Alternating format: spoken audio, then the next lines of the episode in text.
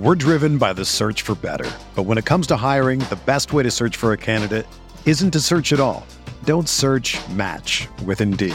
Indeed is your matching and hiring platform with over 350 million global monthly visitors, according to Indeed data, and a matching engine that helps you find quality candidates fast. Ditch the busy work. Use Indeed for scheduling, screening, and messaging so you can connect with candidates faster.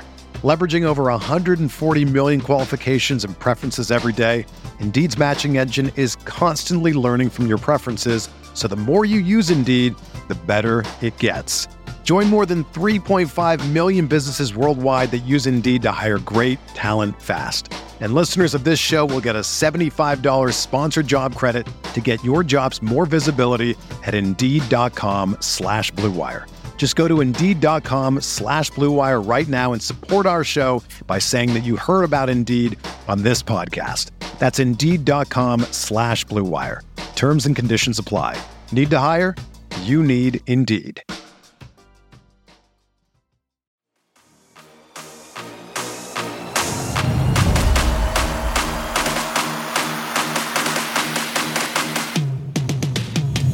Everybody? Welcome to Jack Ramsey's Danny Marang, Brandon Sprague, and uh, yeah, it's a fine, fine Sunday night, and everything technology-wise just completely reset on me. I love it when it does that. It's good times. How you doing, Brandon? Are we live or We're live. Just my video settings all just went to crap as soon as I clicked one scene change.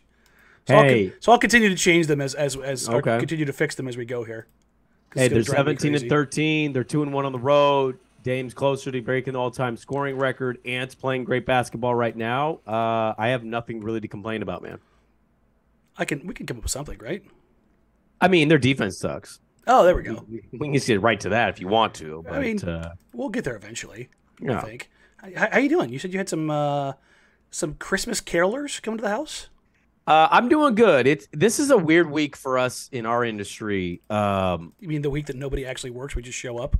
Yeah, but next week is actually the worst week where nobody works. You'll you'll find that pretty quickly. No, it's it's it's a great week. It's Christmas week. We're going into Christmas week here. I still got shopping I got to get done, and yeah, for the first time ever, I had carolers outside of my house. Now, I have a quick question about this. Mhm. One, I didn't know they were real. I, I I know they're in movies and TV shows, and I know they exist, but I've never at any one point in my life, from childhood to manhood, I've never had a group of carolers outside my door anywhere. Okay. Second, when we heard this noise, we opened our door, and maybe you're familiar with the caroling scene because I sure wasn't. If you if you Because I looked like the guy that's definitely familiar with the caroling scene. you strike me as a guy who's gone caroling. N- not. I do sing, but no. Yeah, I, yeah, well, yeah. I, I think back in your frosted tip, no goatee having days. You, I think you could be in the back row of caroling. Come on, man. Let, let, us be honest. If I'm caroling, I'm front row. Uh, well, yeah. If you're doing anything, you're you're you, I'm, I'm, you know, you're I'm getting top billing. I'm not. I'm not sitting in the back. bro. You're Donald Trumping people. You're just elbowing people out the way. Like, get out of my way. I'm front and center here. Here's my question: If you open the door to carolers, now they're on your sidewalk, not directly in your front door, but if they're like on your sidewalk, looking in your house, and you open the door to watch, do you tip carolers? Is that a thing? Are you supposed to tip them? Like, I, I don't think so. it's so it's just like a volunteer, Yeah. voluntarily free show, no guilt at all financially. Where I got to give you five dollars. No, you don't have to go run a five. Go get a five. Or you, it's your it's your Christmas cheer that you pay them with. Good, because we smiled and we we waved for a second and then we shut the door. Big gulps, huh? Well, see you later. Thank you. I sing in my house, usually alone. Uh, yeah, no, um, nothing like that here. Nothing like that here. So You live out where I think it'd be more normal too. Like Yeah. here, it's you know kind of normal, but where you live is like I'd imagine more normal. yeah, I mean, I live in a neighborhood like an old school neighborhood where like there's a school a block away and it's like all kids and all of that stuff and nothing. Nothing yet. I mean, like we, Halloween, we had like ten people come to our door for, and we had like you know the house is lit up. It's all spooky. Like not like don't come here Sure. lit up. Like come here lit up. Yeah. and nothing. So, um, but thanks everybody for being here. We appreciate you. Like, rate, if you subscribe, help us grow the show. Share us with your friends. Share us with your family. All your little family functions, friends, and all those things that you come together to talk about what's going on in your life. Share the gift of Jack Ramsey's. There you go. like that. Uh, y- the audio is not as butchered as you think it is. My voice is just that bad right now. Um, shout out long COVID. it's just kind of dealing with it. Yeah. Um, they are pumping me full of all the drugs, trying to get rid of it. But um, I will say this: we ha- we haven't talked since I ha- I started this regimen. They put me on um, they put me on like three doses of steroids, and boy, let me tell you, I have all the energy in the world. really? Oh my god! Now, when they fade, do you? What's that? Is there a is there a come down where you? No, like, there's no come down. I'm like staying up to like four in the morning. That's not. No, it's that's not great. That's not great. But yeah, no, I am jacked all the time. Well, I'm glad you could bring your Ramses to our podcast. You like tonight. that? Mhm. Yeah, I do. All right, let's get into some basketball stuff because we got a truckload of questions. And we do. Do we, do we start with the big one? Yeah. Do we start with the Raptor stuff? All right, screw it. sure. Um, Brandon and I have kind of hinted at this, I don't know, since August. the idea of which team's going to pull the plug. And we kind of loosely tossed the Raptors in. They're like, meh, see what happens, see what they do. It was less about them being a bad team, because they weren't, like on paper, but more about do they run into a wall? Do they make a ton of sense? Their timelines don't really match up. Tell me if that sounds familiar. It's Portland, right? That's, that's a lot of some of the stuff, similar stuff that they're dealing with. Um, but Kevin O'Connor basically said today or a couple hours ago, you know, are do the, or should the Raptors consider blowing it up because they're in a a weird spot. They don't make a ton of sense. They're currently 13 and 17. They've lost five straight. They don't really have any path to truly figuring it out. They're three and a half games from the bottom four. And the reset they could get off of guys like Siakam, OG, VanVleet, and Gary Trent Jr. is a hell of a haul. And Yeah. Scottie Barnes is very, very, very young.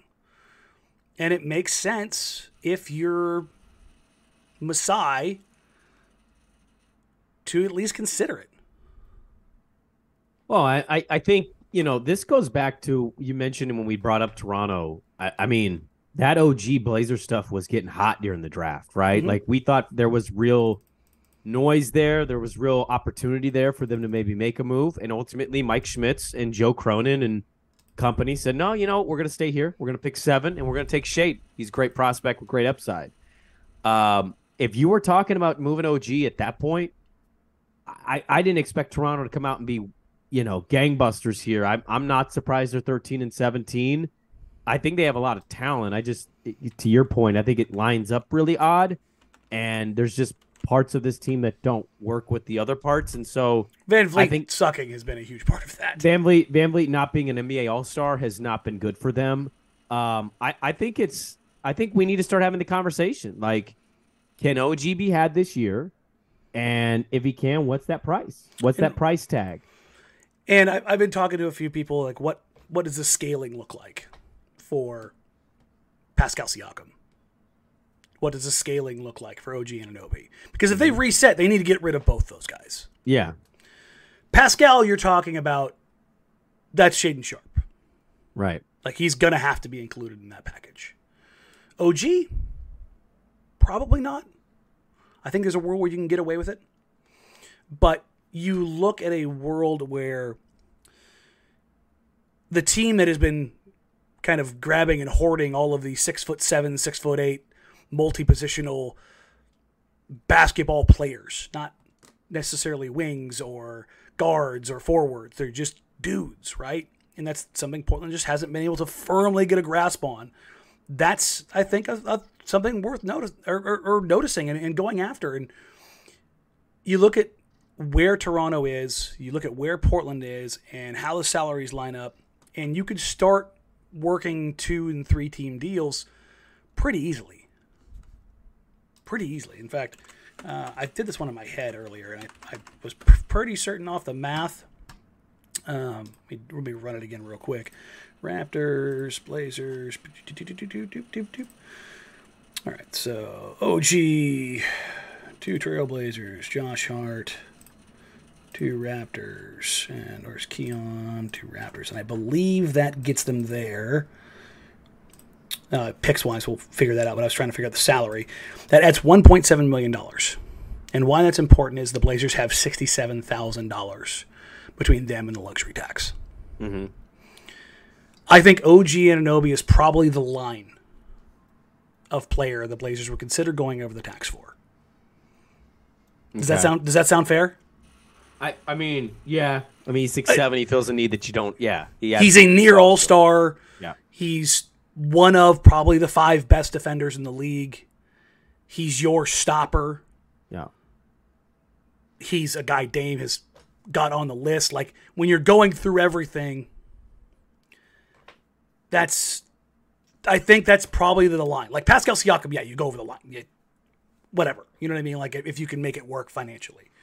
But as far as going into the luxury tax, I think the level and skill of player that you're going for to go over that over that line is probably a guy like OG. So yeah, I was talking about this on the Dallas game, um, on the live watch party. Mhm. People were throwing out, "Hey, who do you think they're gonna go after?" And it's like, you know, outside of some rumor mill stuff, I, I still think we got to wait a little bit longer to see some more names pop up. But I'm almost in a spot, Danny, where I. I, I- don't think I think they're only going to go after one big deal. I'm not saying they won't make any moves at all. I just when we talk about the future of this team, I think they're in an interesting position where they're 17 and 13 right now. Memphis, New Orleans, uh, Denver, uh, you know, Phoenix is still around, but nobody really trusts Phoenix. There are teams in this West right now that are good, and then there's kind of everybody else. Mhm. And Portland's in an interesting spot where is there a move big enough for them to make this year in the season to say, this is when we put our chips in. This is the move that's going to set our our our lineup to be one of the top ones in the Western Conference. And when you go through Dame, Ant, OG, Jerami, Nurk, with GP2, maybe. I mean, dear God, please soon. Shaedon and Trendon, whoever else you want to throw in. Mhm. That's a pretty good lineup. You're still And I- missing some stuff, but you're you're getting you're getting But you're pretty closer. close. You're pretty close. Now, obviously, some backup size would be good. I know Drew's been a great story and been fun, and I love watching Drew Eubanks have some success Mm-hmm. here. But you know, some more size would be would be you know obviously advantageous for them. But uh, that's a pretty damn good starting lineup, and one that in this Western Conference this year. I, I think scares a lot of teams. I do. I think OG in a starting lineup like that would scare would put some fear in some teams. The other thing about this is when I look at Masai and his kind of dealing history. Number one, there's a Masai tax. The other part of this is does Masai want to send OG to the East? Like, is that a, is that a benefit for Portland? Is that you know not having to see that guy regularly? And I and I start thinking like, how how does this how does this work? Like, okay, maybe that plays in Portland's favor, maybe not. Because you the one thing I always talk about with this is when you're talking about deals, it has to make sense for both sides. If you're talking about Toronto, what we know is they turned down Josh Harton number seven for OG. Okay. Number seven turned into Shaedon Sharpe, and I think people who've seen Shaedon Sharpe play would say he's probably outperforming his draft slot and expectation right now. Mm-hmm.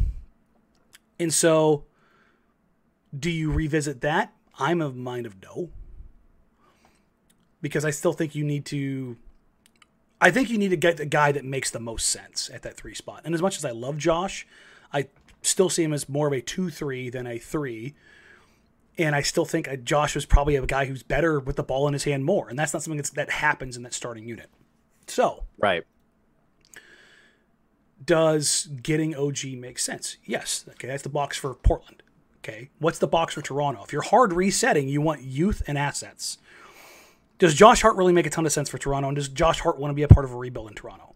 Probably Uh, not. No, and that'd be a short term rental anyway. And what I would imagine is, and this is why I said a three team deal, is you include Josh and he gets to a contender somewhere else. But in return, Toronto gets another first round pick. Yeah. So essentially, you were trading three firsts because you're, in my theory, it's, I would say probably Hart, Keon, two firsts, which I, I think is a bit of an overpay. I, I am, I am I'll be fully blunt about that. Yeah. But if you're pot committed, you're pot committed. So you, you kind of weather these things out, or you weigh these things out. Excuse me.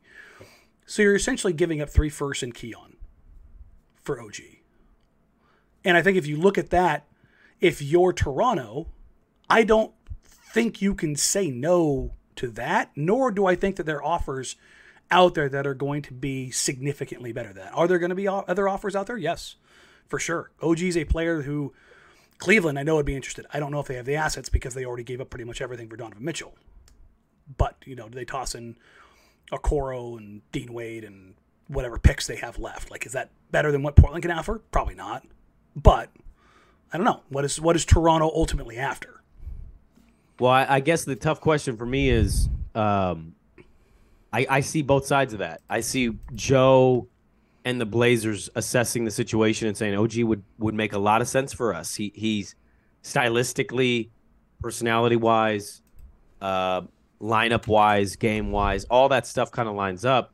I guess the, the, the flip side of that is that's a lot. You're, you're giving up a lot, and yeah. is 100%. it worth is it worth mortgaging that many assets for a move now?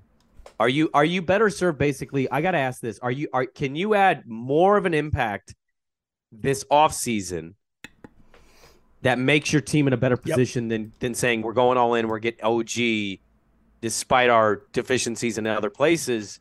And I think that's the tough thing that Joe has to balance or figure out right now is whether one is better than the other. Because I I can see the argument for both sides of this, where you say, hey, wait till summer, see what teams open things up more, see what the leverage looks like see what leverage looks like, mm-hmm. maybe address more of your bench depth and and glaring holes where they they have them right now. But I can also see the other side where it's like this city loves this team. They're fun, they're feisty, and oh my god, you've added six seven OG Anunoby to this thing. Holy crap, that's a hell of a starting lineup. Like I can see mm-hmm. both sides of this. I think that's the tough part that Joe's in right now is can I get better moves in the offseason or is this as good as it gets? Yeah. And as it pertains to, to Joe and his history and, and transactions, one of the things that we've seen is that remember last time at this time of year, you know, the Detroit deal for Jerami Grant. Like it was like it was close, it was close, it was close, and Detroit decided, ah, we'll we'll sit this out, we'll we'll we'll let this go into the offseason. and Portland was fine with that because ultimately, when you looked at it, Jerami was going to come here and sit on the bench anyways. So why make him pack up? Why make him move his stuff? for a couple months when he can enjoy his summer. Yeah. And that could be the same case here. If Toronto knows they're going to pull the plug in the summer and they can revisit uh, when draft picks are a little bit more certain, the closer you get to the draft, the more value they have, they could do that as well.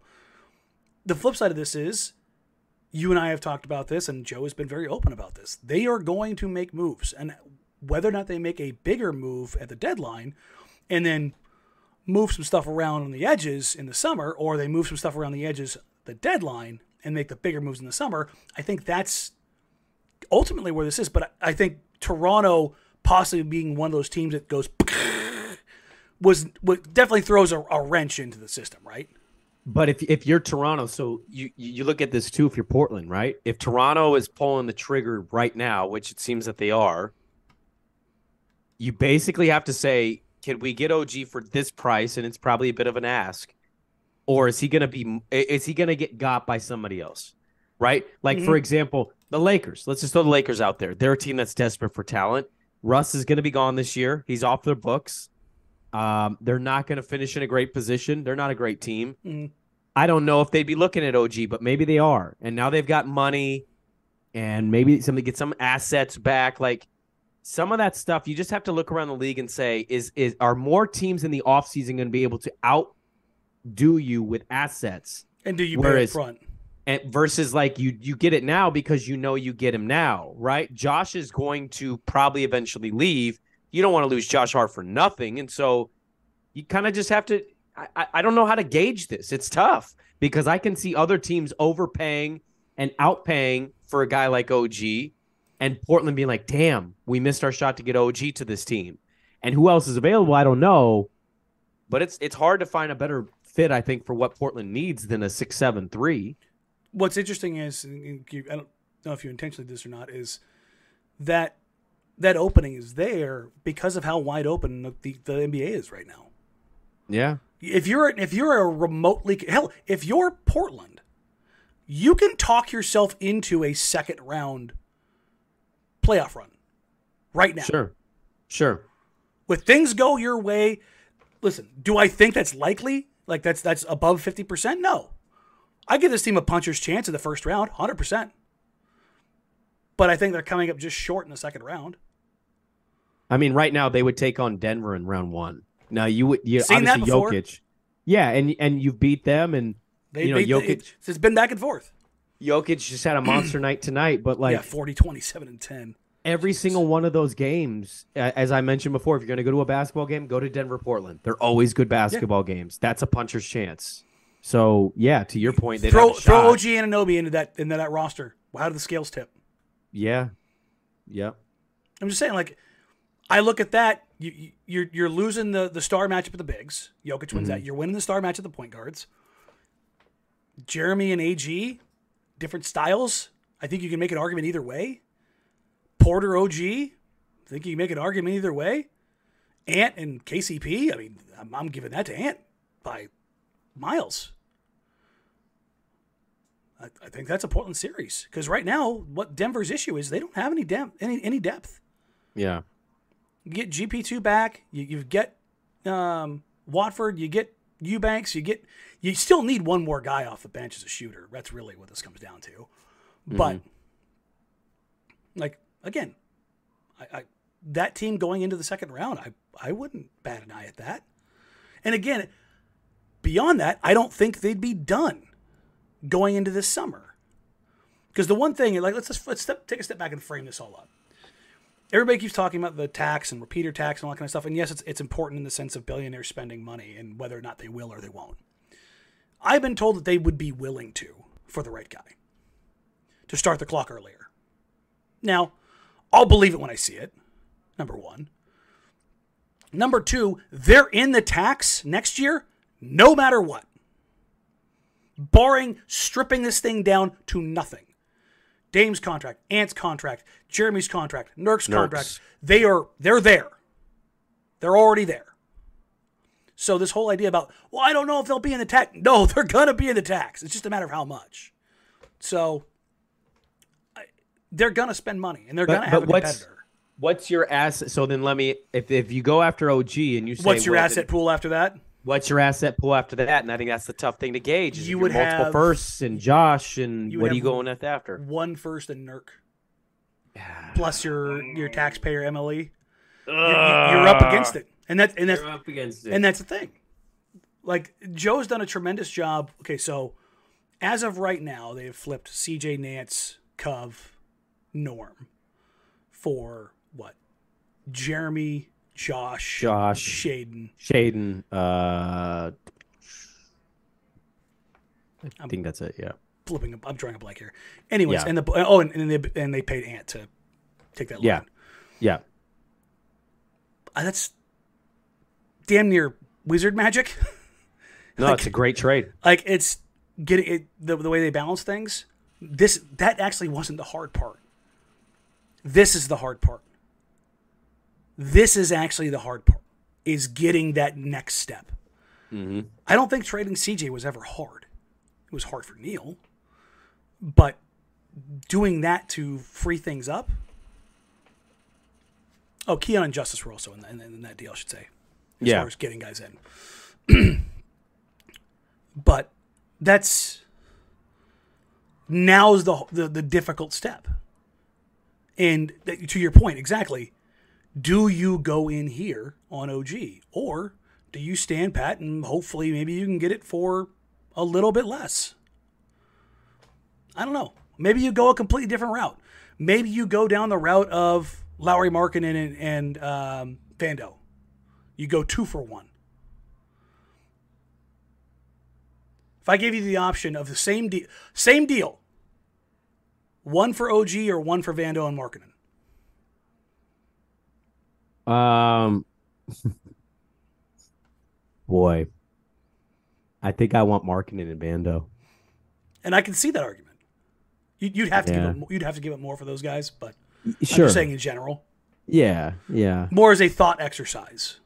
yeah. It's this is where I don't envy Joe. But I I have a hard time thinking of you making a better lineup than that that starting lineup.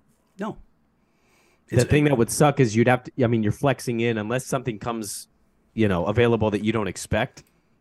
which is the probably- NBA in a nutshell. Yeah, but I would say right now, based on the asset pool, you're probably running that back to Nurk. But that's still a lineup that's like, holy crap, Dame, Ant, OG, Jerami, and Nurk. That's And realistically, you're probably looking to swap Nurk for a guy that can play more more multiple uh, uh, coverages. I mean, yeah, you're you're. I think you're always looking, but who is that that's going to be available? I think that's a tough thing for them. Yeah, That's why it's- and that's it's, it's always difficult. What would you What would you wager on? Because I've been I, I've been battling this man. I've been thinking about this. Is he going to go all in during the season and say the West can be won? I Or- don't think that'll be the case in the sense of the West can be won. Sure, I- I- more yeah. about the case of I think that they're looking at 2023 24. But I don't. Yeah, I don't have a doubt. but can they get a little cachet this year too? That'd be in a in a calendar year to be able to flip to do what they do. That I mean, he would gladly put that feather in his cap. But I don't think it means that much to them. Hmm. Like I said, asking around the organization all summer. What do you think? Like, what is the goal of this team? Like, what what do you really want to do? And the same thing that I got back from everyone was some version of, we just want to know who we are. We want to establish our identity, our brand of basketball, our culture. And it's hard to do that. It's very hard to do that. While also saying, you know, not that winning isn't important because it's very important, but it was not about winning X amount of games or making the playoffs. Like if they did, if they made their culture change and they somehow finished with like 39 wins or hell, 42 wins and they missed the playoffs, I don't think they would call this season a loss. I really Right. don't. But they're in a position to me where they're just. I look at them as a playoff team now. So Yeah. let's say let's say hypothetically they get OG. They go mm. in and they say, you know what, it's worth making this move because we want this lineup. He comes over here, takes a few games. They start kind of figuring it out, who goes where, whose role is what. Use the rest of the season for that. use the rest of the season, and then you go to the playoffs. And then ideally, what I would say is your goal in that point would be get out of round one, see what happens in round two. Maybe the odds, because of depth, lack of size, whatever you want to say, you get eliminated in a close round two. I actually, you can make an argument that's probably the best case scenario because now you go into an off season. You've got OG already here. You have got a starting lineup already established. And I think what we're seeing more in this league, not that Portland's this destination city, it you never might, has You been. might get a ring chaser or two. But you might get a couple guys that look at it the way Jerami did and said, Dame's a cool cat, Ant's an up and coming guy. Jerami was an all star. OG fit in really well. That Shaedon's team could hooping. be- I like Chauncey. Aiden's hooping. Chauncey can relate to me. This is a two players away team from maybe making this thing really interesting in 2023. There is an argument to be made that that's maybe the approach that you go in, you get him now, you don't F around in the offseason, you see what you do, and whatever you build, you hope that it resonates with other players that are actually productive and helpful. And that's all that you can maybe do. want to help with you. Yeah. He's all, all you can do is just when you're Portland is control what you can control. Yes. And I think the Blazers have done a good job of putting themselves in a position to be able to be ready for a team to, you know, pull that Buck Williams straight out of thin air.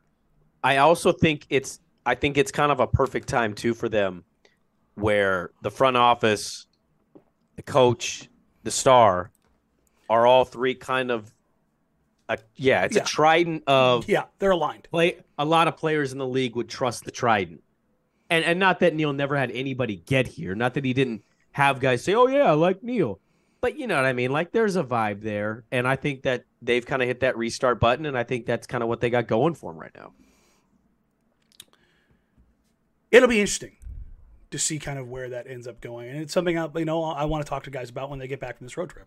Just kind of an understanding of. I, I've talked to a few people, eh, both in and out of the organization, about Josh Hart. And the one running theme has been nobody envies Joe. Yeah. in the sense of because every team wants a Josh Hart, but that's the problem is that every team wants a Josh Hart. he's also he's simultaneously like your most like my precious that you want to keep asset, but also it's the one thing that every team's out there like I, I want one of those. And Yeah. it's, it's really a it's it's really gonna be a lose lose scenario. Even if they make the trade that they want and they're successful, you're gonna be disappointed that you lose Josh Hart. And if you keep Josh Hart, you're gonna be disappointed that you didn't get the other thing that you you you really wanted, even though you really want Josh Hart too. It, it's Yeah. it's a it's very few players in the league I think outside of stars that kind of meet that line. Sure. It's very interesting.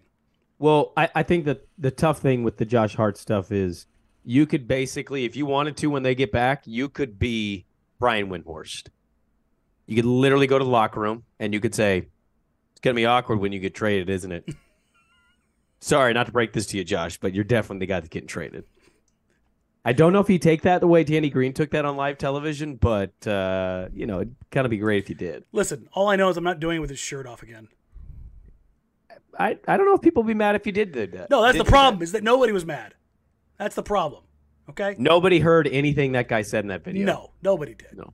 All I heard was lotioning and oiling, oiling and lotioning. Uh, yeah, yes, yes, Squints. That's exactly what you did. All right, let's dive into some of the questions here. Uh, at Nerdrunner, most really good defensive teams tend to, have a disruptive weak side rim protective type at the four. Triple J, Rob Williams, Draymond, Giannis. I know Vando kind of profiles the same. Who else caught your eye around the league poised uh, for a breakout in that role? Someone like Garuba. Uh, number one, Triple J is really like he's a center.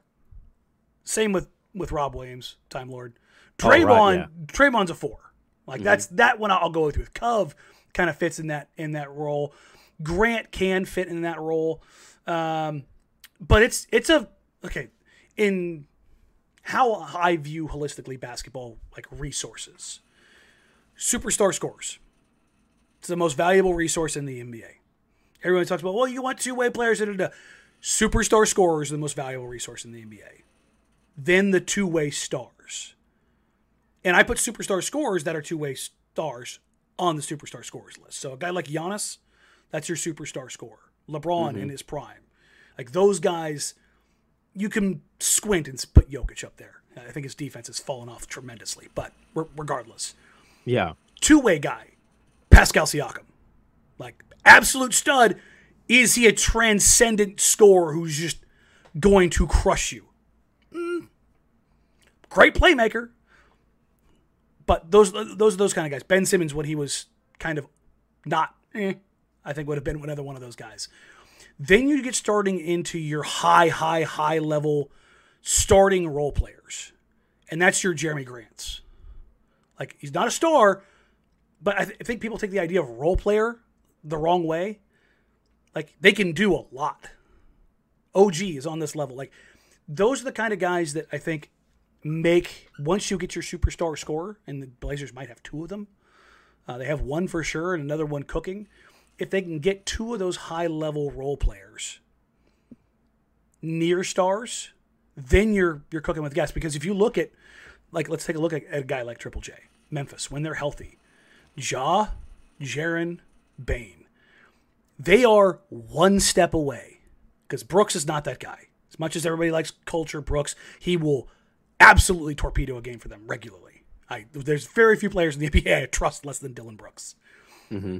But they get one guy. Let's say Aldama it ends up kind of getting a little bit better. Uh, uh, Roddy gets a little bit better. Like the, the the the fringe role players level up a little bit, and you can shake something up, and they can get one more player. They're an NBA title favorite. I mean, That's- that's, a franchise. That's a franchise, Danny, that values their draft pick so much that they don't even think they want to trade it. They might Yeah. just want to sit on it because they can pick so well. Yeah, because they just keep hitting home runs. Yes. but like they're they're I think they're one move away as far as that. But as far as like getting one of those guys for Portland, yeah, yeah, I, I think Portland would do great in that. But here's the flip side: does it need to be at the four? Not necessarily, because I think Grant's such a good defender overall. Does he profile as, as this fantastic help defender? No, he profiles as a really good one though. Like that's the thing about Jerami. We talked about this the other. Uh, actually, we talked about this during the the film breakdown session. Jerami's just kind of really good at everything. He's not singularly great as this weak side. Like Cove, not good at the point of attack at all. Slider all the way to weak side. Like the the, the weak side is is is pegged at hundred. Yeah. Like that's what he does. Jerami can take on wings. He can take on guards. He can be a weak side guy. He can be a help side guy. He can be disruptive in passing lanes. He can be all those things. Vando, I think, profiles as another one of those guys. And I think I would rather have another very toolsy guy like Vando defensively, who's not one way or the other, Yeah. because it allows you to be more switchable, allows you to be more multiple, allows you to be more versatile. Then I think having now, listen, if you give me a world where if I could swap Nurk for Jaren Jackson Jr., yeah, I'm gonna do that. Like, Jaren's one of my favorite players in the league. Sure. Um, but I don't think it's necessarily something that they need to do that as far as getting that weak side help guy. I just want more multiple six foot eight kind of defenders. I mean, I just want Vando. Yeah, Of, of all the names that have been thrown out so far, it's I mean, that's to me it's Vando number 1 clear as day. really. Yeah, because right now like we don't I think we need to wait a little bit more on Toronto. If Toronto, you know, it comes out more and more, not that KOC is somebody who's going to throw out information, but um I think the more we hear about Toronto then okay, I'll change, but right now, I mean throw out throw out three names that you've really heard with Portland. There's not a whole lot. There's really not it's not as deep yet. I think it will get deeper as teams get closer and closer to the trade deadline, but right now of the bigs of the of the options presented, you need you need defensive help. We talked about at the top Yeah. of the pod. This team has slipped defensively in a big way, and so uh, I'm kind of with you. It's more about the IQ, it's the intangible stuff that you can provide, and I think somebody like Vando would be able to do that for them defensively. Vando, I think if you're talking about the, the player that makes the most sense, it's the most readily attainable, is, is is the guy. Yeah, But at the same time, every team wants a Vando like they want a Josh. Hart, like they want an OG, because each one of those guys kind of has their, their own little unique thing, right? With Vando, the question with him is shooting. And I mean, it was kind of funny. The, the Utah game, um, he what he hit four threes, four quarter threes on Nurk. Um, Yeah. On the season, he's actually what's he, he- shooting? He's actually shooting thirty nine percent, but it's only one attempt a game. Yeah, so it's Nurkic It's- like numbers. Yes. I- I- is this the development of Vanderbilt being a shooter? So again, we've talked about. Um, I, I had Vando and, and, and Bamba at the same uh, hoop summit, and Gary Trent Jr. was loaded. Mm-hmm. And it's funny is those are the three players I came out of that hoop summit going. Those are the three guys I like the most. And I talked to Vando probably three times that week. Number one, amazing dude, just a wonderful human being. Think of uh, Greg Brown, but in like small forward form. just happy as a clam. Uh, yeah, But Vando, even then, before a, a day of college basketball, showed a level and a, and a knowledge of complexity in basketball as a playmaker that you don't see in kids. And you're seeing that in Utah. How the ball doesn't stick, how he just keeps things going. He's only averaging like three assists a game, yeah. but he works as this wonderful pivot man. He's he's averaging like what eight eight and three. No- Nothing that like blows your mind, but then you think like that's like what Josh Hart is averaging right now. That's literally what Josh Hart is averaging right now. So, do you have if you have the opportunity to go get like a bigger, longer, maybe more versatile Josh Hart in the sense of defensively, because Josh Yeah. is better, you know, put the ball down, transition, all those kind of things. And he's making what like four point three billion, I think, on his rookie deal. It allows you to be more multiple uh, on your in your asset breakdown as well. Vando's definitely a dude. Like, uh, Yeah. I, I, I don't think there's a world that exists where you look at Vando and go, hmm, I don't know. I'd be stunned if Joe had hadn't or is not going to make a phone call. I would strongly, strongly argue that a, a, a discussion has been had. Okay, I, I, I don't see Joe as a guy that would miss that opportunity. Joe's not going to overlook that. Yeah. No, no, no. Um, I'm trying to find the question earlier, and I because I wanted to make sure we got it. Um, and somebody asked, and forgive me because I, I can't find it right now. It looks like it disappeared. Um, Christmas ham or turkey? Um, I'm actually, I'm gonna go ham here. Uh, you know, a good turkey is done well. Whether you deep fry it, you put an S ton of butter all inside the skin. But yeah, I think ham is more versatile. Ham sandwiches, Denver omelets, uh, leftover ham in general. cold ham, hot ham. Look at yeah, us. I'm gonna take ham. Look at us. Who would have thought? Yeah. Who would've Huh? thought, You right? going ham? You oh going ham? yeah, Hell yeah. team ham all day, baby. Because I take a little bit. close. I take a little bit of that ham, carve it up, and you damn right. There's some eggs Benedict going. See, that's another one. My wife loves eggs Benedict. I lit. Okay, I'm gonna I'm gonna share a little gluttony that I, I had the other day. I my wife and I were doing some uh, Christmas shopping uh, Mm-hmm. at Washington Square yesterday, wrapping up some stuff, and I got some Cheesecake Factory to go. I hadn't eaten all day, and Mm. they have a um, eggs Benedict, and this is gonna this is gonna def- blow some minds here. That was eggs Benedict on top of fried chicken, on top of Belgian waffles. Was that good? So number one, I did not use any syrup.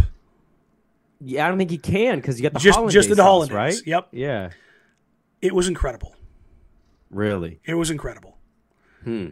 It was a lot. I just ate at that restaurant and my order was not great. Oh, really? Yeah, it was not. Good. Oh, I know it's. There's nothing worse than when you know a, chain gets ruined because of a meal. Yeah, no, that's that's never Not fair. good. The I wife know. looked at me when I said, "I think I'm going to get this." She's like, "Are you sure? Are you sure?" I was like, "Yeah, gonna do I it." I love that she she probably asked you that question knowing what the answer still was. yeah, yeah. No, I mean, this it was hundred percent a last meal type meal. I mean, it was I- it was ridiculous. Look, I, I like a good I like a good bird, but I'm just not a big turkey guy. Like I, I like no. a turkey sandwich. I'm not really big on like turkey is the main meat. Give me ham, give me steaks. Um, you know, I- I- Gotta have some give me- juice. yeah, I, I need a little bit more, Yeah. and turkey just doesn't always do it for me. Listen, I'm team turkey. Like, I, turkey's my lunch meat of choice on a regular. Yeah. But but if we're, we're talking about cooking a whole something, yes. prime rib, ham. That's that's the way we're gonna go. All right, back to basketball. Uh, at Coker underscore Mark size. We need size. Who out there best fits this team? John Collins, DeAndre uh, DeAndre Ayton, not not not DeAndre Jordan, Miles Turner, or some other. I am running back and forth in my mind and who I talk to about how effective or willing or able or what is going to happen with Jusuf Nurkic. I don't know. I just I don't know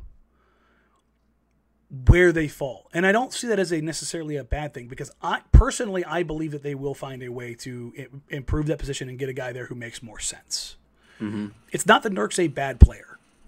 We've seen for the last couple weeks he's in fact he's vastly improved over what we saw over the first month and a half of the season. But we've also seen limitations. The Denver game, or not Denver game, the Denver, the Dallas game. Christian Wood just abused him. Ate him alive. He, he, him he alive. bent him over his knee and spanked him Yeah. over and over and over, and they didn't have an answer. They went with Eubanks, and as good as you. Shout out Zach Lowe, who gave uh, Drew Eubanks the, the little one, a little bit of love this week on his ten things he loves, talking about how effective Eubanks has been in switches, and that's a credit to Chauncey because I want to. I'm gonna. I think I think it was Krishna Krishna Narsu who on Twitter um, follow him. He's very smart.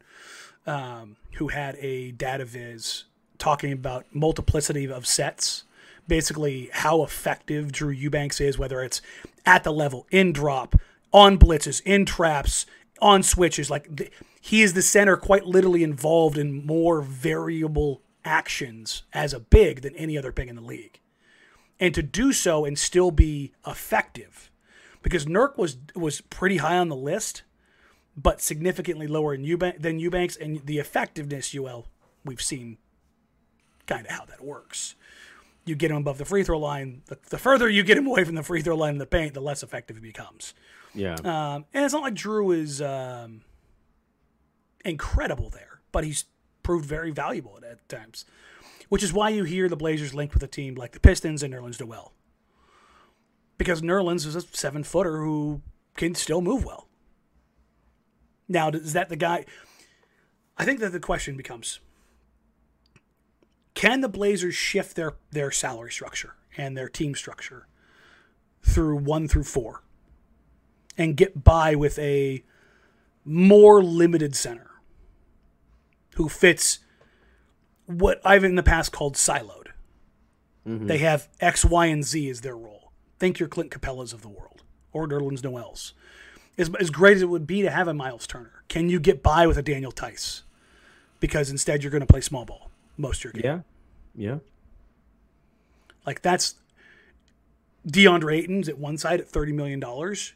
Do Sure. you, do you find a guy who's a little bit less healthy? Is it is it a position? Is that position specifically is what you're asking? do you want to pour money into? Yeah. Is it is it a spot you really need to, or you can, can you get by with certain guys and fill in the gaps in other places? And be better everywhere else. And that's I, I I tend to I tend to want you know athleticism, switchability, speed, but I I also to answer Mark's question, I, I I'm gonna go Miles here. Now look, Ayton, we're big team Ayton guys here. We we have Yes. been. Some people don't subscribe to that. That's fine. But when I think of this team and I think of like actual possibilities, it makes no sense for me why Phoenix would want Jusuf Nurkic over DeAndre Ayton. That's not the problem. Uh, Indiana is in a weird spot where they're kind of in this like slow rebuild slash take on some money to have contracts, and Miles would make a ton of sense fit wise. I think likes the guys here, which is why you saw so much hostility between him and Nurk the last time they played. Um, so I, I think to answer the question, if you were to focus on going big and not saying, "Hey, can we get by?" and then focus in other spots, I'd go Miles because I think it's the I think it's the most obtainable spot uh, of those three players. do you roll the dice and go with somebody like Mitchell Robinson, who's a little crazy, but he also has a, a contract like Aaron Gordon's. It's a declining deal. You just have to tell yourself that you're going to have matchups in games where you're just you're getting beat. But you already kind of have mm-hmm. that anyway, right? Like when I go into a Denver game as a Blazer fan, I'm like, well, Jokic is going to do X, Y, and Z. Jokic is going to have the better night here. Like that's just what it's gonna what it, what it's gonna be and what it is. Yeah. So, who best fits this team? It depends on what path they ultimately go. If it's uh, you know about dumping money into the position, mm-hmm. you go bigger name. I've I've had a few people ask me around the league lately. Do you, you think Portland would be interested in John Collins and play him as like a five? And I was like, Ugh. I think they would need to go get somebody like a Nerlens Noel, like a Daniel Theis, like somebody who would who could eat up minutes. Because I don't know if you want Collins playing 82 games at center. Yeah, That's, probably tough. asking too much. Yeah, But hmm, it's all right. Uh, this is Julio Cantu at Julio Cantu. If the NBA had gotten it right, the Blazers would be playing this Christmas. No, they wouldn't. Don't you put that devil on me, Ricky Bobby. If you were able to schedule a game, who would you have them playing? I've worked Christmas games. I have been up until one o'clock in the morning doing post games.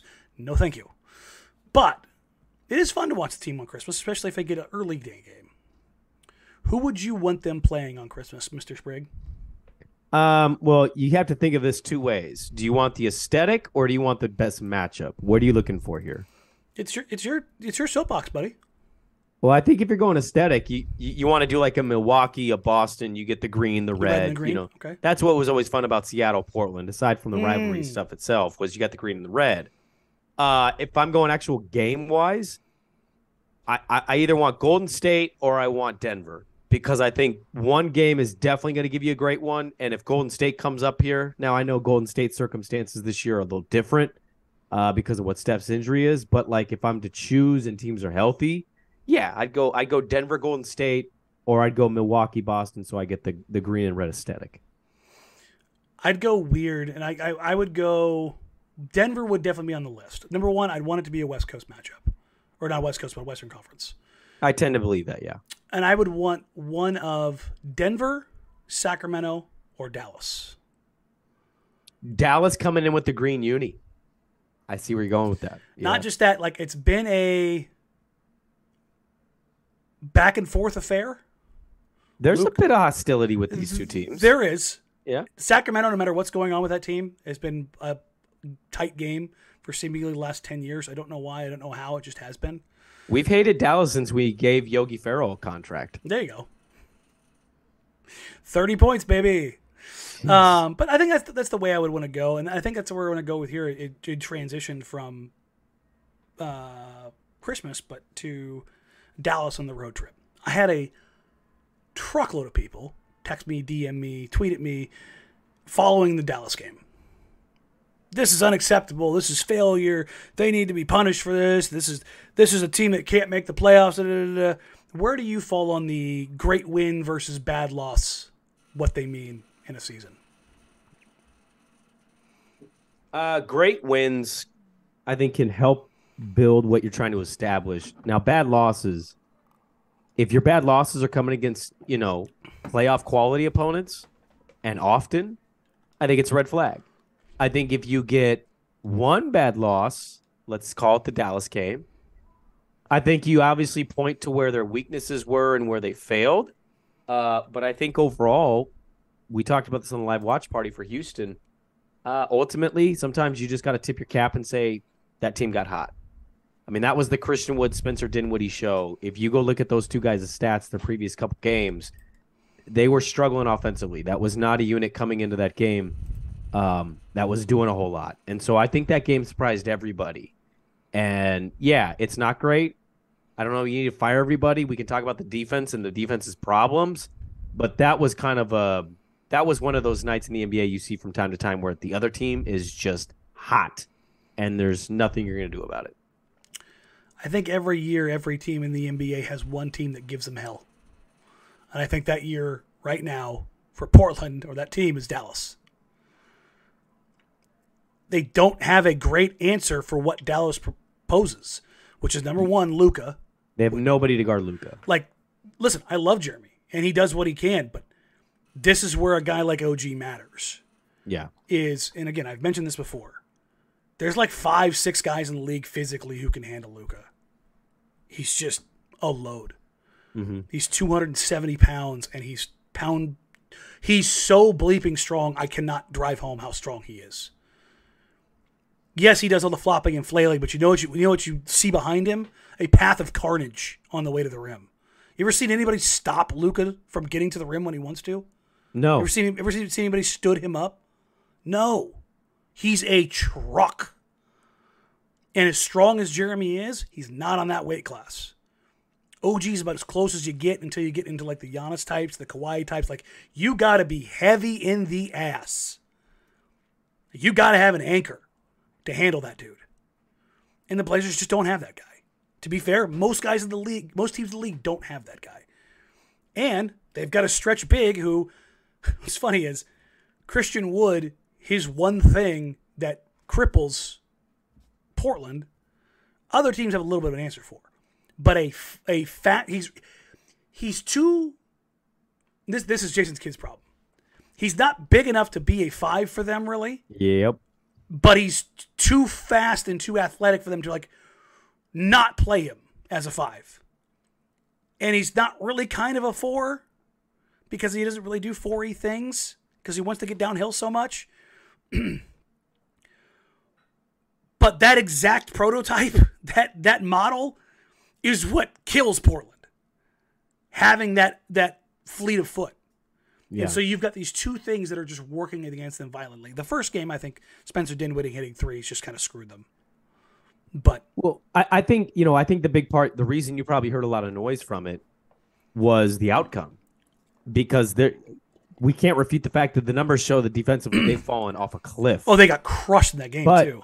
But the difference was they were able to prevail because their offense is so damn good in all these other games, right? Mm-hmm. Minnesota, for example, they're behind in that one. They come back, they win, they blow them out in the second game. Denver, they're up big.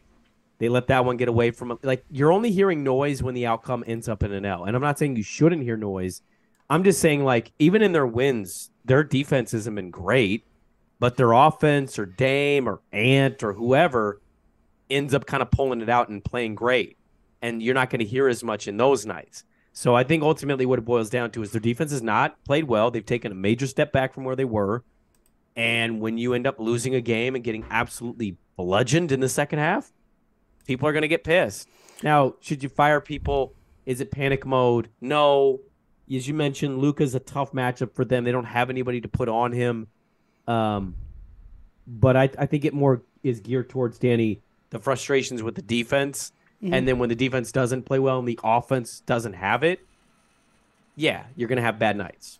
So what's interesting about this is, do you know where Portland ranks currently in the last two weeks, offensively and defensively? Offensively, I would say the top six. Um, number one. Okay, I'm just I'm saying a top whatever, a bottom whatever. And Number would say- one by a substantial margin. and I would say defensively they're in the bottom five. They're 14th. Really 14th. interesting. They're first at 124.6, 14th at 115. Hmm.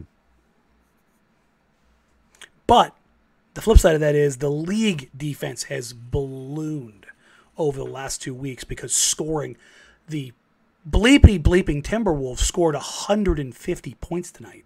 I mean, you had 119, 115. You had 150, 126, 126, 110, 124. I don't know what's going on. I've I mean, I've never seen anything are- like this. teams are amazing. I mean, we have. Well, I, I said this during the Dallas game. This is the greatest talent the league's ever had. And it's they might need to put hand checking back in the league. I'm not even kidding. Bring Like- these scores down a little bit. These I mean this is getting obscene. So it's a byproduct to you of this is more a league problem more than a Portland problem. both offenses right now are just i mean i, I can't remember the last time i saw offenses like this around, around the league brandon in the last two weeks portland's offense is number one it's 124.6 It's unbelievable. number one on the season is boston this world-class offense is at 118 Yeah. Six more points per 100 possession is a the difference between 1 and 17 no excuse me 1 and 19 is the difference between boston's number one ranking in the season and portland's number one ranking right now. Mm-hmm. like that's a that's an enormous shift. That's just i don't know it's a, it's a crazy crazy crazy place to be. But when i look at games like that more often than not i'm a bigger proponent of burning the game tape when it gets that bad. There's stuff for there's stuff you can learn there's stuff you can figure out. There's certain things you can look at. Mm-hmm. like that it's not hard. But i don't know where you start Yeah. in that meeting especially on a back-to-back like you're just trying to flush it and go you know what i mean Yeah. some people see that one way some people see it another i just in the over the course of 82 games pretty much every team it's not a, a world class like you know cranking out titles type of team has two of those a season it just happens I, I yeah. I mean, I'm not. I, I don't need to reflect very much on the Dallas game. Like those Yeah. are just going to happen. That's what the league is for 82 games. I think my thing is more, um, you know, I was expecting a bit of a fall off. I'm I'm not surprised that they're lacking in certain areas. They still haven't gotten their best perimeter defender out yet. Uh, we'll see if he comes back in two weeks or if that's another two weeks. Exactly. Let's pray to Baby Jizz, and we'll see what happens with him. But like, also a little limited here. There's obvious roster holes, and I, I think some of those things have come to rear their ugly head. And I think for the most part, look, the league is going crazy right now offensively, but until they get their full core guys back, until they, you know, make a move and and actually help themselves defensively, I think this is kind of who you're going to be. Is like, hey, we're just going to outscore you. We're not going to stop you. We're just we, our thing is we're going to outscore you. With and they'll play, they'll play enough defense i think that's the thing is like they'll play enough Sure. If if if, you look, what where are they at right now? Hold, on a second. I On the just season, it. they're 24th. Uh, 24th on the season, last two weeks, 14th. So, you know, th- there's a give and take somewhere in there, and I, you know, like are, are they are they 17th or 18th yeah that's probably where they are it's somebody had said, I think this is a question, and I, I don't want to get ahead, but like somebody said, you know, when GP comes back, what's that defense do? You know, I think it gets slightly, I, I think it gets better, but like I'm not going to act like it's going to jump to top, you know, top ten. If it does, great, but I, I don't think I'm having that kind of expectation. It's not going to jump that much, but it will. No. ju- And here's the thing: like talking to people in the organization, GP's not going to play a ton of minutes when he gets back. It's going to start. out- He's going to be on minutes restriction of like 12 or 15 when he first gets back. Like he's not playing a ton. Yeah. You got to work him in. You got to figure out the rotation. Things are going to change. Like, but is he going to help? Yeah. Mm-hmm. Is he, like if Jamal Murray, who you contained in the first half of the Denver game, starts cooking in the second half, Yeah, GP, sick him. Right, right. Go wear his ass down for the next 10 minutes. Yeah. Yeah. Do I think that we'll see a chance of, of a lineup of either Dame or Ant and Josh, GP, uh, Jerami on the floor at the same time and Justice? Yeah, I do. Yep. Yep. And that's going to be a team that's like, you're sitting there going, God damn, that, that team's, oof. That's, that's a lot to play against. Got four plus defenders. Most teams can't throw four plus defenders on the floor. They can't and be that switchable, be that flexible. We haven't had the opportunity to even see what that looks like here yet. Mm-hmm. And I think that's again part of the, the problem for Joe is he hasn't seen what that looks like yet, and how much he needs to lean into one thing or another. I, I think he has a pretty good idea. He's a, he's a smart guy as Yeah. far as where they'd be. Um, but do I think that they they move their let's say their league average defense is like 18? Do I think that they're closer to 15 or 16 with Gary? Yeah, I think if you, you if I think if things start to make a little bit more sense, yeah, I, I think they can get there. I think they can be right around league average while having this offense. When I think I think if you go back, that was kind of the expectation, was it not? Be middle of the road top- league defensively. Top and- three offense, middle of the league defense, and then try to figure out what you, where and when you could compete and change things and kind of figure things out. Like, that's kind of a good spot to be in, right? You're you're not that far away at that point. Yeah. Um, I thought this is a really good question from Johnny at PNW Sports 503. Do you think Shaedon is currently impacting winning, neutral, or negative? Um, I would lean neutral because I think he's had good moments in wins, and I think he's had rookie moments. And s- I, I have, yeah, I'd go neutral. I would too, which I think is actually significantly better. Yeah, most most rookies are negative. Well, let's not lose con. Let, let's not lose the context here. Like nobody expected this dude to play more than ten minutes a Yeah. game, and he he instantly inserted in their first game of the season, and he's had some great moments. He's had some rookie moments. I, I think overall he's not hurting you, and he's not necessarily the reason you're winning the games, but I think that's what you want from a an 18, 19 year old kid. I think what you're getting from him right now is he's probably taking a little too much, like his profile, probably taking too much, too many pull ups in the mid range. But the fact that he's like got that in his bag, you're like, mm, okay. Yeah. I'd like to see him probably take more threes, get away from some of the pull ups, turn him into pull up threes. That's fine by me. His rim percentage is incredible. Um, I think he's last I looked, he's, in the 81st percentile. Um, it's his finishing, and that a lot of that has to do with consistency. Yeah. And Sh- Shaedon's one of those players where he's got the ability to make the spectacular happen all the time. This innate ability, the micro skills thing, right? We talked about in the watch party. Mm-hmm. His ability to make adjustments is so transcendent. It's it's very, very, very difficult for him to not be like, oh yeah, no, I can bail out on this and I can do this. Where I think his growth point is going to come from the consistency when I watch him play, it's very much as soon as I see his feet, I can usually tell if the shot's going to go in or not, or how his how his base looks when he receives the ball, Right. whether right. like his preparation behind everything that he's doing, and that's all rookie stuff. mm-hmm. And I think if that, that, that starts to click, that because even if he's teetering on the neutral to negative, that's still better than the full negative, which is what again like Jaden Ivey has been like bad for Detroit, but that's a bad team, and he doesn't have other guys to help lift him up. Yeah. What you're seeing with Shaedon is you have other guys to help lift him up to bring him into the positive in some games, to bring him into the neutral in some games, because uh, against Dallas, he had some bad defensive plays, really bad. Oh, yeah, he did. He got yanked. Like He it- did. and that's the ebb and flow of rookie. Like that's how it goes. But I, I think neutral's a, a very good spot to be, don't you? Well, yeah, I think that I think the team would take neutral if you t- asked them about that question. Oh, to start the season. year. Oh, God, yeah, yeah. yeah. Somebody asked here uh, off topic, Danny, how are you a Cardinals fan? I get this all the time. Uh, totally unrelated. I'll throw it in there just because I like asking, answering these every now and then.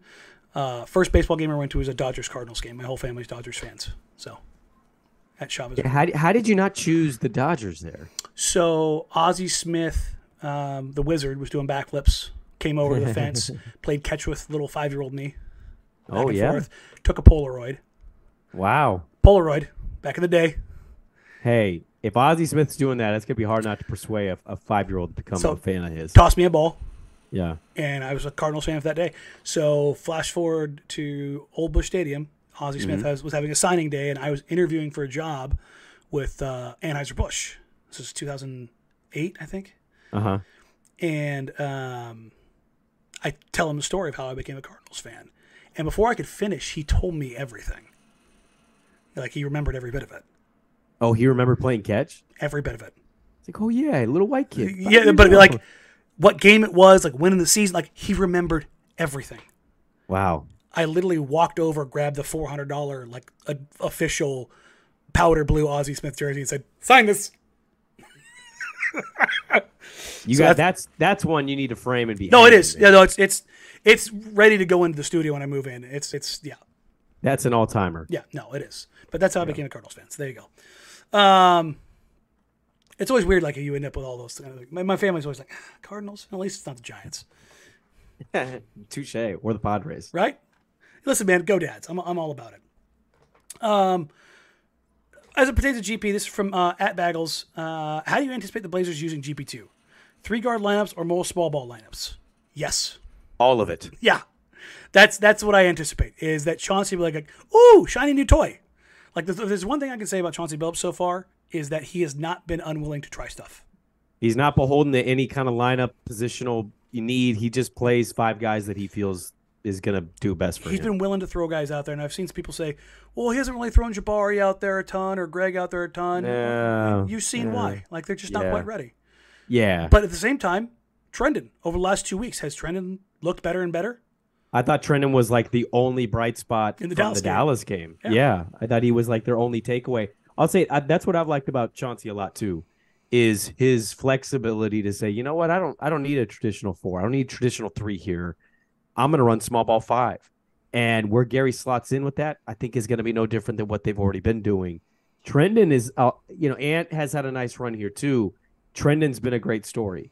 I Yes. think what Trendon's done the last few games, building some confidence for himself. He's figuring out where and how he kind of fits in with this team Mhm. and what works best for when he's out there. Um, I think that's somebody to keep watching the rest of this road trip to see how he finishes this thing off. Knocking down some threes, Yep. r- grabbing, going on rebounds, getting them into the offense earlier. Aggressive, getting some and ones, Yep. finishing around the rim, like that. That's all been real encouraging. you can see the comfort growing. yes, yes. Um, a couple more chats here or questions here from the chat. Uh, do you think they will start trapping more on elite guards out of pick and roll coverages? And what do you think about the different zones three two two one two? Um, I think that as long as they have use of Nurkic on the floor, they will be less than totally aggressive on blitzing or trapping. Mhm.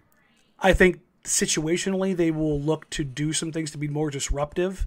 Uh, I think you would have saw them try to deploy that against the Mavericks later in the game, but that game went so sideways in the third quarter that I just don't think it mattered. Maybe we'll Yeah. see that against Denver.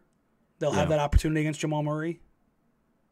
Um, the obviously the the caveat there is it's very very difficult to be aggressive with two players in the NBA. Number Mhm. one, LeBron James. Number two, Nikola Jokic. They're very big. They're savant-like passers, and they see things before they happen. Actually, three. You could throw Luka in there as well. I think Luka needs to be in Yeah, there. no, he is. Um, that's me. Maybe. Giannis. I think Giannis is starting to get this. He's a little bit. getting there, but he's not he's like not some- ahead. No, Yeah, exactly. yeah. And that's where I think you can catch him every now and then if you come from behind. Um, Jokic, he just seems to have eyes in the back of his head. Luka's the same way. So you've got to be very, very careful about doing that kind of stuff. But if you try to blow up a pick and roll with Jamal Murray, but being a bit more aggressive, like if you had a GP2, yeah. Because I think you've got somebody with GP who's so strong, who's so dynamic, who's so aggressive that even the best ball handlers get a little flustered by him. And that buys you that split second. And if you watch the, the film breakdown stuff, it's a shameless plug. uh, You know, go in there and check it out. It's an hour and a half. I think it's only we only did like twelve plays, but we focused on the very, very, very little things and how quick they happen. A guy like Gary Payton, it's not that he's going to ultimately fix their defense; is that he buys them a half a second by being aggressive, by causing hesitation, by being disruptive. And every half second you can buy is another step or two for somebody else to get back in position. So, like that level of aggressiveness and those traps and those blitzes, I think those are effective, and I think they could be there, but they also have to have the right guys to do them. I think the exciting thing about GP is going back to his his college days at Oregon State. The one thing that I thought he was always so special on was they would run him full court, just full court blitz, full court man, Mhm. pick up, put pressure on Full 94. on- on- Mhm. Yeah, a full ninety four. Like I think that's what Chauncey's definitely going to do. I know they'll be on minutes restriction, but, I But that's the wear somebody's ass out. absolutely because that's what he he knows what that that's why he was brought here. Yeah, that's what he got paid and for. and I think Chauncey's gonna go right into it as soon as he's ready to get to lace him up. I think he's just gonna put the pressure on the ball handler uh, as soon as they get the ball in, and then hopefully maybe you trap him a couple times, do some different looks defensively, and, and try to cause some turnovers for yourself. Uh, as for the zones, the Blazers have actually gone away from the zone a little by little over the last couple games. Um, that's something I actually want to ask Chauncey about when they get back. Is that Yeah. they, they have kind of gone away from that, but with them being on the road, I don't really have that opportunity. Um, but I like that they throw the zone in there to mix it up and kind of keep things fresh, um, especially coming out of timeout. If you show man, make it make them think that you're picking up man, and their their set is designed to attack a man defense, and all of a sudden that man is just a matchup zone, and they're going ah shit, and now they're kind of scrambling at like 12 in the shot clock. Like I, I like that. Chauncey's been pretty good about and, and effective in doing that. But we're, we're running a little bit long here, but I want, so I want to get out of here. Um, thank you guys for being here. I appreciate it. All the questions, everything. We will have a live watch party tomorrow, uh, Mondays. They take on the Oklahoma City Thunder. The Blazers are three games into their six-game trip. They're two and one. Uh, they have an opportunity, obviously, to still go five and one. I think four and two is probably the more likely, but five and one, man, you get out of this. To be honest, you get out of this trip four and two, you're still stoked. Uh, hopefully they don't get SGA twice. Yeah, I mean, he has been playing out of his mind. Yeah, out of his mind. He's he's. Somebody asked me the other day. I said I had him in the top ten, and I was like, yeah, I would take him. I think over LeBron right now. As I far as, can't like, wait for- playing the best. I can't wait for Oklahoma City to get five more first round picks for him.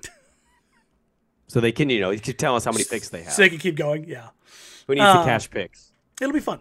So uh, obviously, Damian Lillard has an opportunity to make history. We didn't really talk about that Mm-hmm. here. Is taking on uh, uh, Clyde Drexler's all-time scoring record. Uh, it'll be cool. It'll um it should be interesting as we start as he as they get ready to come home. So uh, unless there's just a mind, yes. Oh, OKC's injury report. SGA is out. I forgot. I, th- I think he'll be back for game two. Oh, is he out for the yeah, first game? yeah. Okay. Um, yeah, they're they're sitting everybody. I don't know. There's something going on. Um, Victor. Victor's going on. it'll be fun. But um, we'll have the live watch party for the remainder of the road trip, uh, and then we'll kind of figure some stuff out post Christmas. I'm efforting to see if we can get somebody from the road, whether that's uh, Travis Demers or Casey Holdahl. Uh, both those guys have said they wanted to check in from the road, so might grab one of them, and then we might do another playbook breakdown, and then it'll be Christmas time. Yeah, It's crazy how quick it's going to be upon us. So. it's nuts. Uh, like, rate, review, subscribe. Help us grow the show. You can find us on social media at Danny Marang, at Brandon Sprague, at Jack Ramses. You can email the show, jackramses at gmail.com. You can find Brandon every morning, 6 to 9, with his co host, uh, Andy Dirt Johnson. You can find me and my co host, except for tomorrow because Dusty's out, and I'll be doing a solo show, uh, noon to 3 on 1080 The Fan as well. Uh, what days are you taking off? Uh, after the 23rd, I'm out till January. New Year? Okay. Yeah. I only took the 23rd and 27th off because, Oh, brother, you you're gonna learn a hard lesson. well, no, Take the well, no, I got. what? I'm, I gotta have two weeks off for surgery, man. I, I'm not gonna. oh, touche. I forgot about that. Yeah, so I'm not going to make everybody try to cover for me too. Like I, got, I forgot about that. I'm that. going to be a complete a hole. Um, only only minor, right? Um, but again, thank you everybody. Like, rate, review, subscribe. If you're watching live or you're watching on the replay, please help us grow the show. Share us with your friends, share us with family. Talk about us. How much you love us, how much you hate us, uh, how much you want to argue with us and yell and throw things at us. Uh, wherever you watch us. We appreciate it either way. Uh, take care. We'll catch you guys tomorrow night for the watch party. Uh, until then, have a wonderful night. Mm, bye.